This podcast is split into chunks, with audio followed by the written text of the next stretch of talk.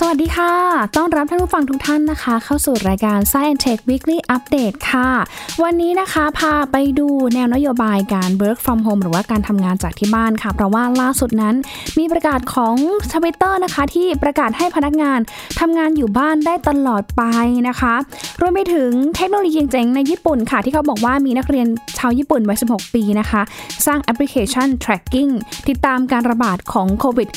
-19 และจีนค่ะ ไปพบกับไวรัสใหม่ในค้างคาวจากยูนนาน ที่ชี้ว่าพันธุกรรมใกล้ชิดกับโรคโควิด -19 ไม่ได้มาจากห้องแลบนะคะ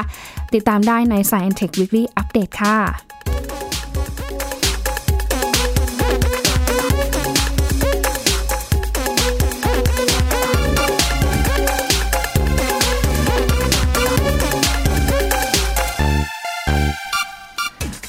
จะเห็นได้ว่าในช่วงที่มีการระบาดของโควิด -19 นะคะ จะเห็นองค์กรหลายองค์กรค่ะ เริ่มที่จะพูดคุยกันถึงในเรื่องของนโยบายการ work from home หรือว่าการทำงานจากบ้านนะคะ โดยที่พนักงานเองค่ะ สามารถที่จะทำงานผ่านระบบออนไลน์จากที่บ้านได้ โดยที่ไม่ต้องนั่งรถมาที่ทำงาน หรือว่านั่งรถออกนอกบ้าน เพื่อเผชิญกับความเสี่ยงของโรคระบาดที่เกิดขึ้นในช่วงนี้นะคะ ตัวอย่างที่เห็นได้ชัดเจนค่ะ นั่นก็คือ Twitter ค่ะ เพราะว่าเขาบอกว่ามีคุณแจ็คดอเซ่ CEO ของ Twitter เนี่ยแหละค่ะ ประกาศอนุญาตให้พนักงานนะคะทำงานจากที่บ้านได้ตลอดไปค่ะ เป็นคำยืนยันแล้วก็ประกาศจากทางโฆษกของ Twitter เลยนะคะ ที่ยืนยันการตัดสินใจของ CEO Twitter ที่ผ่านมาค่ะ ผ่านสำนักข่าว The Guardian โดยบอกว่าเป็นหนึ่งในบริษัทแรกๆนะคะที่ไปทำงานจากที่บ้าน เนื่องจากการระบาดของโควิด -19 นั่นเองค่ะ โดยเขาบอกว่าจะเน้นเรื่องของการกระจายงาน แล้วก็การสนับสนุนพนักงาน ให้สามารถทำงานจากที่ไหนก็ได้ แต่คงจะไม่น่าจะเป็นบริษัทแรกๆนะที่จะทำให้กลับมาทำงานที่สำนักงานค่ะ เพราะว่าเขาบอกว่าไม่กี่เดือนที่ผ่านมาเนี่ยนะคะได้มีการพิสูจน์ไปแล้วว่า การทำงานแบบนี้สามารถทำได้ หากพนักงานได้รับการสนับสนุน ช่วยให้พวกเขาทำงานจากที่บ้าน และต้องการที่จะทำเช่นนั้นตลอดไป ทางบริษัทก็จะทำให้มันเกิดขึ้นนะคะ อันนี้ก็เป็นการตอบสนองในเรื่องของความต้องการของพนักงานเองนะคะ แล้วก็เรื่องของบริษัทด้วยนะคะว่าทั้งสองฝั่งเนี่ยจะเดินทางมาถึงจุดกึ่งกลาง จุดบรรจบกันแค่ไหน แล้วก็ที่สำคัญก็คือ ทุกคน happy ทุกฝ่าย happy ทุกฝ่าย win-win กันนั่นเองนะคะ เพราะว่าก่อนหน้านี้ค่ะมันมีรายงานเหมือนกันนะคะว่า Twitter เนี่ยนะคะไปสนับสนุน ให้พนักงานเนี่ยทำงานจากที่บ้านได้ตั้งแต่วันที่ 2 มีนาคมที่ผ่านมาแล้วค่ะ แล้วก็มีคำสั่งให้พนักงานเนี่ยทำงานที่บ้านตั้งแต่วันที่ 11 มีนาคมที่ผ่านมา โดยพนักงานที่ต้องทำงานนะคะ จากระยะไกลเนี่ยก็สามารถทำได้ โดยที่ไม่จำกัดเวลา และผู้ที่ต้องการกลับไปที่สำนักงานเนี่ยอาจต้องรออย่างน้อยจนถึงเดือนกันยายนค่ะ ทางบริษัทระบุว่า การที่จะกลับมาเปิดสำนักงานอีกครั้งหนึ่งเนี่ยคงจะไม่เหมือนเดิมนะคะ แล้วก็ต้องระมัดระวังมากขึ้น นอกจากนี้ค่ะก็ยังมีการสนับสนุนเรื่องของค่าใช้จ่ายให้กับพนักงานด้วยนะคะ โดยเฉพาะเรื่องของการซื้อเครื่องใช้สำนักงาน ไว้ใช้ที่บ้าน รวมถึงโต๊ะและก็อี้ทำงานด้วยค่ะ การเปลี่ยนแปลงนี้เกิดขึ้นรวมถึงบริษัทด้านเทคโนโลยีอื่นๆด้วยนะคะ ที่มีวิธีการจัดการในสถานการณ์ช่วงนี้ อย่าง Google แล้วก็ Facebook ค่ะ ก็เพิ่งจะประกาศขยายนโยบายการทำงานจากที่บ้าน จนถึงสิ้นปีนี้นะคะ ตามมาด้วย Amazon ค่ะเขาก็ขอขยายนโยบายการทำงานจากที่บ้านหรือว่า work from home เนี่ยอย่างน้อย ไปจนถึงเดือนตุลาคมด้วยค่ะ อย่าง Google นะคะเดิมค่ะที่จะให้พนักงานนะคะทำงานจากที่บ้านเนี่ยจนถึงวันที่ 1 มิถุนายนนี้ค่ะ แต่เขาก็บอกว่าเดี๋ยวขอขยับไปก่อนนะคะ ขยายไปอีกประมาณสัก 7 เดือน เช่นเดียวกับ Facebook ค่ะ ที่เขาบอกว่าจะกลับมาเปิดสำนักงานอีกครั้งหนึ่ง ในวันที่ 6 กรกฎาคมนี้ พร้อมกับมีมาตรการที่รัดกลุ่มมากยิ่งขึ้นค่ะ ซึ่ง CEO ของ Google นะคะ คุณสันดาพิชัยเนี่ยบอกว่าพนักงานที่ต้องกลับไปที่สำนักงานเนี่ยจะเริ่มให้กลับมาทำงานได้ ตั้งแต่เดือนกรกฎาคม พร้อมกับมีมาตรการด้านความปลอดภัยที่เพิ่มความเข้มงวดมากยิ่งขึ้นนะคะ แต่ว่าพนักงานเองเนี่ยก็ยังสามารถทำงานจากที่บ้านได้นะคะ ก็ถ้าใครมีความประสงค์แบบนั้นเนี่ยเขาก็อนุญาตค่ะ ที่จะให้ทำงานจากที่บ้านได้จนถึงสิ้นปีไปเลยนะคะ สอดคล้องกับเจ้าพ่อแห่งโซเชียลมีเดียค่ะ อย่าง Facebook นะคะเขาก็ใช้นโยบาย back to work ค่ะ โดยตัวแทนบริษัทเนี่ยบอกว่าได้ประกาศให้พนักงานที่สามารถทำงานจากที่บ้าน ก็สามารถอยู่ที่บ้านได้เลยทำงานที่บ้านได้เลยนะคะ ก็ให้ทำไปจนถึงสิ้นปีเลยนะคะ ส่วนการให้พนักงานเนี่ยกลับไปที่ออฟฟิศนั้นก็จะพิจารณาตามความเหมาะสมแล้วกันว่า ใครมีความเหมาะสมที่จะทำงานในออฟฟิศได้บ้าง และก็ทำได้ในช่วงไหนนะคะ เพราะว่า Facebook เนี่ยนะคะเขาบอกว่าถึงแม้ว่าจะให้พนักงานกลับไปทำงานที่บ้านนะ แต่เขาก็มีเงินมีงบประมาณ ที่สำรองเอาไว้นะคะ ที่จะสนับสนุนพนักงานจำนวน 32,000 บาทนะคะ แต่ละคนเนี่ยนะคะสำหรับค่าใช้จ่ายในการทำงานจากที่บ้านแล้วก็การดูแลเด็กด้วยนะคะ นี่ไม่ได้แค่แบบว่าให้ทำงานที่บ้านอย่างเดียว หรือว่าไม่ได้ให้แค่เงินเดือนอย่างเดียวนะคะ แต่ว่าองค์กรหลายเจ้าที่เป็นเจ้ายักษ์ใหญ่แห่งเทคโนโลยีเนี่ยเขาก็มีการสนับสนุนพนักงานของเขาเนี่ยนะคะ ให้ง่ายนะคะในการทำงานที่บ้านนะคะจัดหาอุปกรณ์ จัดหางบประมาณนะคะหรือว่าพยายามที่จะให้การสนับสนุนการจัดสิ่งแวดล้อมในบ้านที่เอื้อต่อการทำงาน แล้วก็เนี่ยแหละค่ะสร้างประโยชน์ให้กับองค์กรได้อีกด้วยนะคะ ก็เป็นอีก แนวคิดที่น่าสำคัญนะคะ ที่หลาย ๆ องค์กรนะตอนนี้ก็เริ่มที่จะมองๆแล้วแหละว่าเอ๊ะสรุปว่างานฉันเนี่ยทำจากที่บ้านได้หรือเปล่า หรือว่าตำแหน่งอะไรที่มันยังพอที่จะอัดแอปทำงานจากที่บ้านได้ ก็เริ่มที่จะมีการคบคิดกันแล้วนะคะเอาเป็นอีกตัวอย่างหนึ่งที่เขาบอกว่าเป็นตัวอย่างที่ดีเลยแหละนะคะ ที่องค์กรเนี่ยนะคะ ถ้าสนับสนุนให้กับพนักงานทำงานที่บ้านได้เนี่ยก็จะยิ่งทำให้ ลดความเสี่ยงจากการแพร่ระบาดของเชื้อในช่วงนี้ด้วยนะคะ ซึ่งแนวโน้มของการทำงานจากที่บ้านเนี่ยคุณผู้ชมคุณผู้ฟังค่ะ ก็ดูเหมือนว่าจะเหมาะสมกับบริษัทบางแห่งเท่านั้นนะคะ แต่ว่าขณะเดียวกันค่ะ บางบริษัทเองเนี่ยก็ใช้เวลานี้ในการออกแบบพื้นที่ใช้สอยในสำนักงานใหม่ เพื่อให้สอดคล้องกับแนวทางการใช้ชีวิตแบบใหม่นะคะ ที่จะต้องสร้างระยะห่างระหว่างบุคคลกันมากขึ้นนะคะ อีกด้านหนึ่งค่ะ พนักงานบางคนเองก็ยังคงมีความกังวลเกี่ยวกับการกลับไปทำงานในช่วงนี้ที่โอ้โห อยากจะเห็นเลยว่ามีการแพร่ระบาดทั่วโลกเนี่ยนะคะ มีจำนวนผู้ติดเชื้อพุ่งสูงขึ้นอย่างต่อเนื่องนะคะณนะตอนนี้นะคะที่มีการอัดเทปรายการนะคะ มียอดผู้ติดเชื้อทั่วโลกนะคะ พุ่งสูงมากกว่า 4 ล้านคน และมีผู้เสียชีวิตมากกว่า 3 0 0แสนคนแล้วนะคะ โดยเฉพาะที่อเมริกาเนี่ยเราต้องเอาใจช่วยเขานะคะ เพราะว่าก็เป็นอีกประเทศหนึ่งค่ะที่มี จำนวนผู้ติดเชื้อสะสมอันดับต้น ๆ เลยนะคะ แล้วก็ณตอนนี้เองนะคะก็มียอดผู้เสียชีวิตเนี่ยนะคะมากกว่า 70,000 คนแล้วนะคะ อันนี้ก็ต้องช่วยกันเนาะก็ถือว่าเป็นอีกประเทศหนึ่งที่เราเองเนี่ยค่ะก็ยังคงใช้เทคโนโลยีนะคะของเขาอยู่โซเชียลมีเดียของเขาอยู่นะคะรวมไปถึง หลาย ๆ ประเทศนะตอนนี้ต้องให้กำลังใจซึ่งกันและกันนะคะ ให้ต่อสู้กับโควิด -19 นะคะ แล้วก็ที่สำคัญเลยอย่าลืมนะคะ ทุกคนต้องช่วยกันค่ะ ปรับตัวให้ได้นะคะ ป้องกันการแพร่ระบาดนะโดยการสร้างระยะห่างไม่อยู่ใกล้กันเกินไป ไปไหนใส่หน้ากากอนามัย แล้วก็ล้างมือบ่อยๆนะคะ กินข้าวนะคะ ถ้าเป็นไปได้ก็แยกสำหรับกันหรือ หรือไม่ก็ใช้ช้อนใครช้อนมันนะคะช้อนกลางใช้ร่วมกันไม่ได้ ก็แยกช้อนกลางกันไปเลยนะคะ ถึงแม้ว่าตัวเลขของเมืองไทยของเราเนี่ยนะคะจะมีแนวโน้มไปในทิศทางที่ดีขึ้นนะ แต่คุณหมอทวีสิน วิษณุโยธินโฆษกของศูนย์สบคเนี่ยบอกว่าอย่าพึ่งวางใจ เบาใจได้นะ แต่อย่าพึ่งวางใจ เพราะว่าถ้าจะให้ดีที่สุดเนี่ยคือต้องให้ตัวเลขนะคะที่เป็นศูนย์เนี่ยติดต่อกันในอย่างน้อยนะคะ 14 วัน หรือมากกว่านั้นยิ่งดียิ่งทำให้เราเนี่ยสบายใจขึ้นมาได้ แต่ถึงกระนั้นก็ตามค่ะ แม้ว่าบ้านเราจะสะอาด ผู้ติดเชื้อจะลดน้อยลงมาแล้วนะคะ แต่ว่าขณะเดียวกันเนี่ยมันเป็นเหมือนกับเป็นการซิลรอบประเทศน่ะนะคะ เพราะว่ายังมีคนที่เดินทางจากนอกประเทศเนี่ยเข้ามาอยู่ ต้องมาอยู่ในกระบวนการ state quarantine หรือว่าการกักตัว ก็ทำให้ต้องมีการระมัดระวังกันมากขึ้น แล้วก็ณตอนนี้ทั่วโลกเองก็ยังไม่ดีด้วยนะคะเพราะฉะนั้นแล้วเนี่ยนะคะ อย่าประมาทแล้วก็อย่ากาดตกด้วยนะจ๊ะอ่าพาคุณผู้ชมค่ะ ไปดูอีกหนึ่งนวัตกรรมที่เกิดขึ้นในญี่ปุ่นค่ะ แล้วก็เป็นแนวคิดที่น่าสนใจจากเด็กนักเรียนวัย 16 ปีเท่านั้นเองนะคะ ที่เขาเนี่ยสร้างแอปพลิเคชัน ติดตามการระบาดของโรคโควิด -19 ค่ะ เขาบอกว่ามีการนำเทคโนโลยีมาใช้ติดตามตัวผู้ติดเชื้อนะคะ ใช้ในพื้นที่ที่มีการติดเชื้อเนี่ยออกแบบมาในรูปแบบของแอปพลิเคชันให้ใช้งานได้นะคะ โดยทางหน่วยงานภาครัฐ และเอกชนค่ะ เพื่อที่จะติดตามการระบาดของโควิด -19 สอบสวนที่มาของการติดเชื้อคือจะเห็นได้ว่ามีหลายประเทศค่ะ ก็เริ่มนำเทคโนโลยีนี้มาใช้กันบ้างแล้วค่ะ อย่างในไทยด้วยเช่นกันนะคะ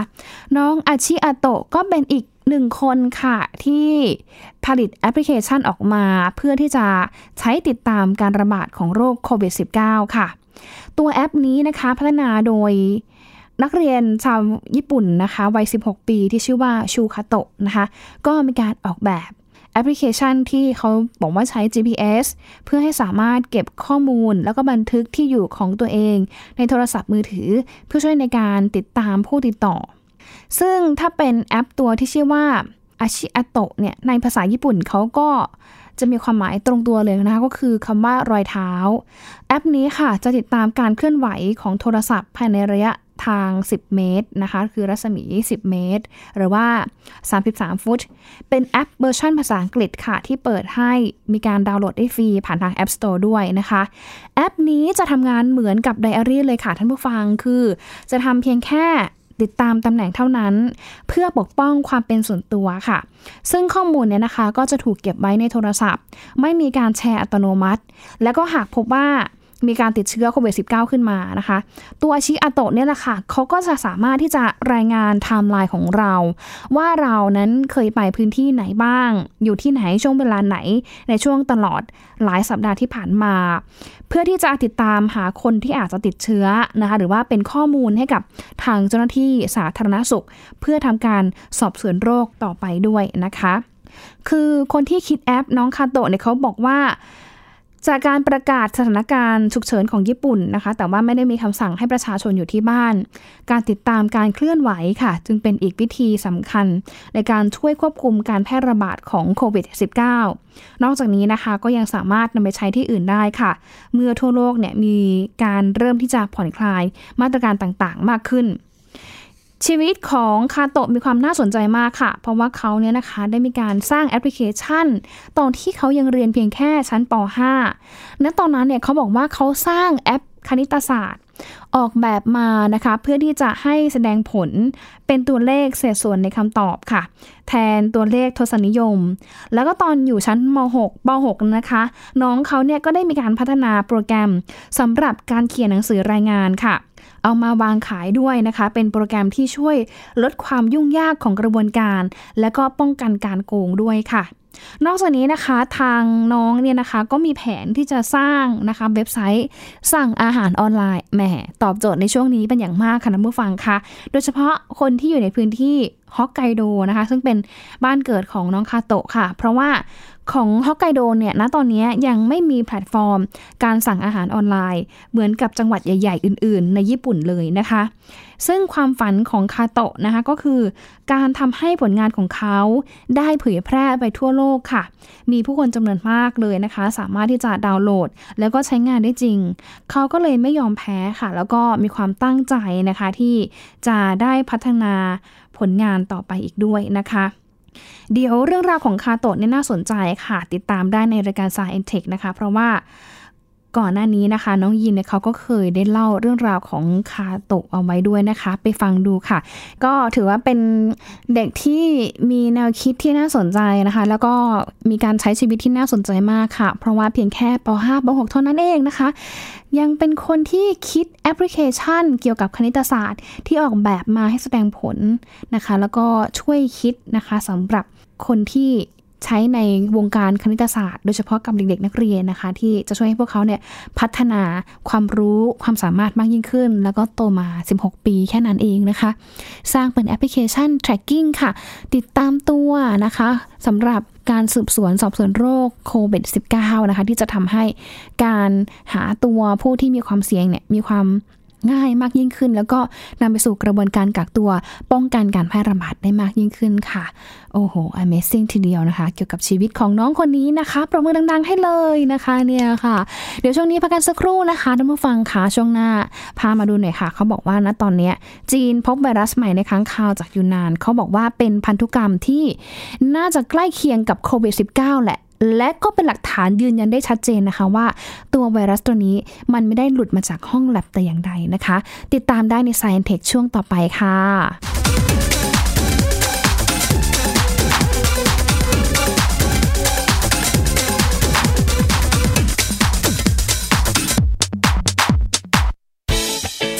นะอย่ามาถามอะไรที่ search เจอใน Google เออถามกูรูในสิ่งที่ Google ไม่มี TCAS keyword สำคัญเลยครับ TCAS คือระบบการคัดเลือกค่ะ ดังนั้นถ้าเราบ่นกันเรื่องของการสอบที่ซ้ำซ้อน มันไม่ได้เกี่ยวโดยตรงกับ TCAS อ๋อ เราไปโทษ TCAS เขาไม่ได้ ไม่ได้เพราะเขาไม่ใช่ข้อสอบ ถูกต้อง TCAS คือระบบการคัดเลือก อยากให้ฟังจะได้รู้จากกูรูด้านการศึกษา โดยนัทยาเพชรวัฒนา และวรเกียดนิ่มมาก ในรายการทีคุณ t c a s ทุกวันเสาร์ 16 นาฬิกา ทางไทย PBS Digital Radio ฟังสดหรือย้อนหลังทางแอปพลิเคชันไทย PBS Radio และ w w w t h a i PBS Radio com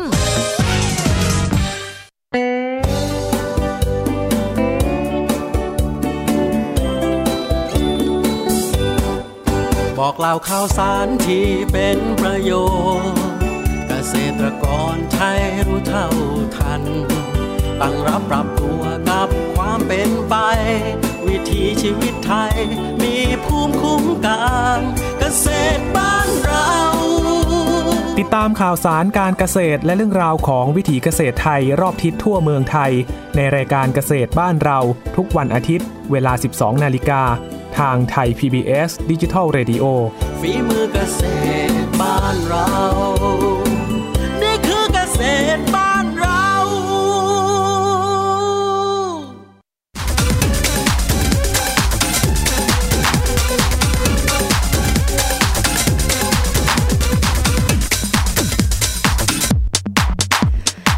สู่ Science Tech ช่วงที่ 2 กันแล้วนะคะ พาไปดูอีกหนึ่ง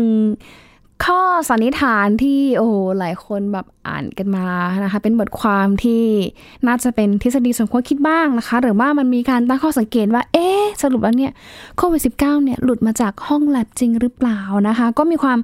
พยายามที่จะหาเหตุผลกันมาทั้งสองฝ่ายละค่ะ ทั้งฝ่ายที่ตั้งข้อสังเกตว่ามาจากห้องแลบและฝ่ายที่พยายามยืนยันว่ามันไม่ได้หลุดมาจากห้องแลบแต่อย่างใดนะคะ เดี๋ยวมาฟังทางฝั่งหนึ่งนะคะ ที่เขาบอกว่ามันไม่ได้หลุดมาจากห้องแลบนะคะนั่นก็คือจีนค่ะที่เขาบอกว่าณตอนนี้นะคะ พบไวรัสตัวใหม่ในค้างคาวจากยุนนานค่ะ ที่ชี้ว่าเป็นพันธุกรรมนะคะ ใกล้เคียงกับโควิด -19 แล้วก็เป็นหลักฐานที่ไม่ได้มาจากห้องแลบตัดต่อยีนนะคะ ด้วยความที่เชื่อว่าไวรัสซา CoV2 นะคะ ที่ก่อให้เกิดโรคโควิด -19 เนี่ยนะคะ เกิดจากการดัดแปลงพันธุกรรมในห้องปฏิบัติการ โดยฝีมือของมนุษย์นั้น ยังคงพูดถึงกันอยู่ในโลกออนไลน์ค่ะ แต่นักวิทยาศาสตร์จากประเทศต่างๆเนี่ยนะคะ ได้พยายามค้นหาหลักฐานมายืนยันเพื่อเปลี่ยนความคิดนี้ อย่างสำนักข่าว BBC ค่ะ รายงานว่าล่าสุดนะคะ ทีมนักวิจัยจากมหาวิทยาลัยการแพทย์ที่ 1 แห่งมณฑลซานตงของจีนค่ะ ได้ตีพิมพ์ผลการศึกษาในวารสาร Current Biology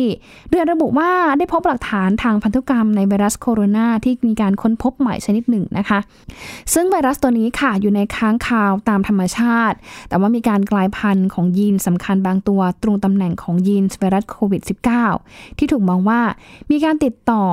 ตัดต่อแทรกลำดับพันธุกรรม แล้วก็มีการเพิ่มเข้าไปด้วยนะคะ ด้วยการเกิดขึ้นจากฝีมือของมนุษย์ มีการค้นพบไวรัสโคโรนาชนิดใหม่นี้ในค้างคาวมงกุฎมาลายูค่ะ ที่มณฑลยูนนานทางตอนใต้ของจีน โดยทางทีมผู้วิจัยเนี่ยเรียกมันว่า RMYN 02 นะคะ ซึ่งมีความใกล้เคียงกับจิมโนม หรือว่าข้อมูลพันธุกรรม ทั้งหมดคล้ายกับ พันธุกรรมของไวรัสโรคโควิด -19 ถึง 93%ค่ะ นอกจากนี้นะคะยังพบว่ามันมีการกลายพันธุ์ตรงตำแหน่งรอยต่อของยีน S1 แล้วก็ S2 เหมือนกัน โดยมีกรดอะมิโนบางชนิดเนี่ยเพิ่มเข้ามาด้วย จนทำให้ตัวลำดับพันธุกรรมเนี่ยพันธุกรรมเนี่ยนะคะ เปลี่ยนแปลงไปจากเดิม ซึ่ง หลักฐานตรงนี้ค่ะทำให้ทางทีมผู้วิจัยเนี่ยชี้ว่า การกลายพันธุ์ตรงตำแหน่งรอยต่อของยีน S1 S2 เนี่ยมันเหมือนกับไวรัสโคโรนาโควิด -19 นะคะที่เป็นเครื่องยืนยันได้ว่า การกลายพันธุ์ลักษณะแบบนี้สามารถเกิดขึ้นได้ในธรรมชาติ โดยที่ไม่ต้องอาศัยเทคนิคการตัดต่อยีนในห้องปฏิบัติการค่ะ แม้ตัวไวรัส RMYN02 เนี่ยนะคะ จะมีความสัมพันธ์ใกล้ชิดทางพันธุกรรมกับไวรัส SARS-CoV-2 เป็นอย่างมาก แต่ว่าทางนักวิทยาศาสตร์เนี่ยชี้ว่ามันยังไม่ใช่บรรพบุรุษที่ให้กำเนิดไวรัสโควิด -19 โดยตรงค่ะ เพราะว่ายีนของส่วนตัวเนี่ยรับที่ใช้ในการจัดผิวเซลล์ของสิ่งมีชีวิตนั้นเนี่ยมันมีความคล้ายคลึงกันน้อยมาก คือมันคล้ายกันเพียงแค่ 61%เท่านั้น ก็เลยทำให้ทีมผู้วิจัยเนี่ยยังคงต้องค้นหาไวรัสตัวนี้ต่อไปนะคะ ซึ่งเป็นเหมือนคล้ายๆกับหาไทม์ไลน์หรือว่าหารอยต่อทางวิวัฒนาการของเจ้าไวรัสตัวนี้นะคะ แล้วก็เข้าไปดูซิว่า เอ๊ะ จริงๆ แล้วเนี่ยตัว ไวรัสโควิด -19 เนี่ยนะคะ มันมีต้นกำเนิดมาจากอะไร จุดเด่น จุดด้อย จุดอ่อนของมันเนี่ยคืออะไร เราจะได้ทำลายมันได้ตรงจุดนะคะ และที่สำคัญเลยนะคะ ยิ่งเรารู้เร็วเท่าไหร่นะคะ ยิ่งทำให้เราเนี่ยมีโอกาสรอดมากยิ่งขึ้นค่ะเขาบอกว่าปัจจุบันนะคะ ตัวเชื้อไวรัสเนี่ยมีความใกล้เคียงของจีโนม คล้ายกับ SARS-CoV-2 มากที่สุดก็คือตัว RAT-G13 ค่ะ ซึ่งพบในค้างข่าวเช่นกัน โดยข้อมูลพันธุกรรมทั้งหมดตรงกันถึง 96%นะคะ แต่ว่าทางนักวิทยาศาสตร์เนี่ยก็คาดการว่า หากค้นคว้าเพิ่มเติมในวงกว้างเนี่ย ก็จะสามารถพบไวรัสโคโรนาที่มีพันธุกรรมเหมือนกับไวรัส SARS-CoV-2 มากกว่านี้อีก แล้วก็จะเป็นประโยชน์ ต่อความรู้ในเรื่องของเส้นทาง วิวัฒนาการของตัวเจ้าไวรัสโรคโควิดนี้อีกด้วยนะคะ เราจะได้รู้จักมันมากขึ้นณตอนนี้ก็ถือว่ามันยังเป็นไวรัสใหม่ข้อมูลใหม่อยู่แต่ถึงกันนั้นก็ตามนะคะ มันมีการระบาดมา 4-5 เดือนแล้วเนี่ยก็ ทำให้มนุษย์ของเราเนี่ยเริ่มที่จะเก็บข้อมูลมันได้บางส่วนแล้วแหละ เริ่มที่จะรู้แล้วแหละว่า มันติดต่อกันยังไง ติดต่อกันง่ายขนาดไหนนะคะ แล้วก็ที่สำคัญเลยก็คือ ต้องมีวิธีการป้องกันอย่างไง ก็ภาวนาขอให้วัคซีนที่นานาชาตินะคะกำลังที่จะทดลองค้นคว้ากันในตอนนี้นะคะ ประสบความสำเร็จ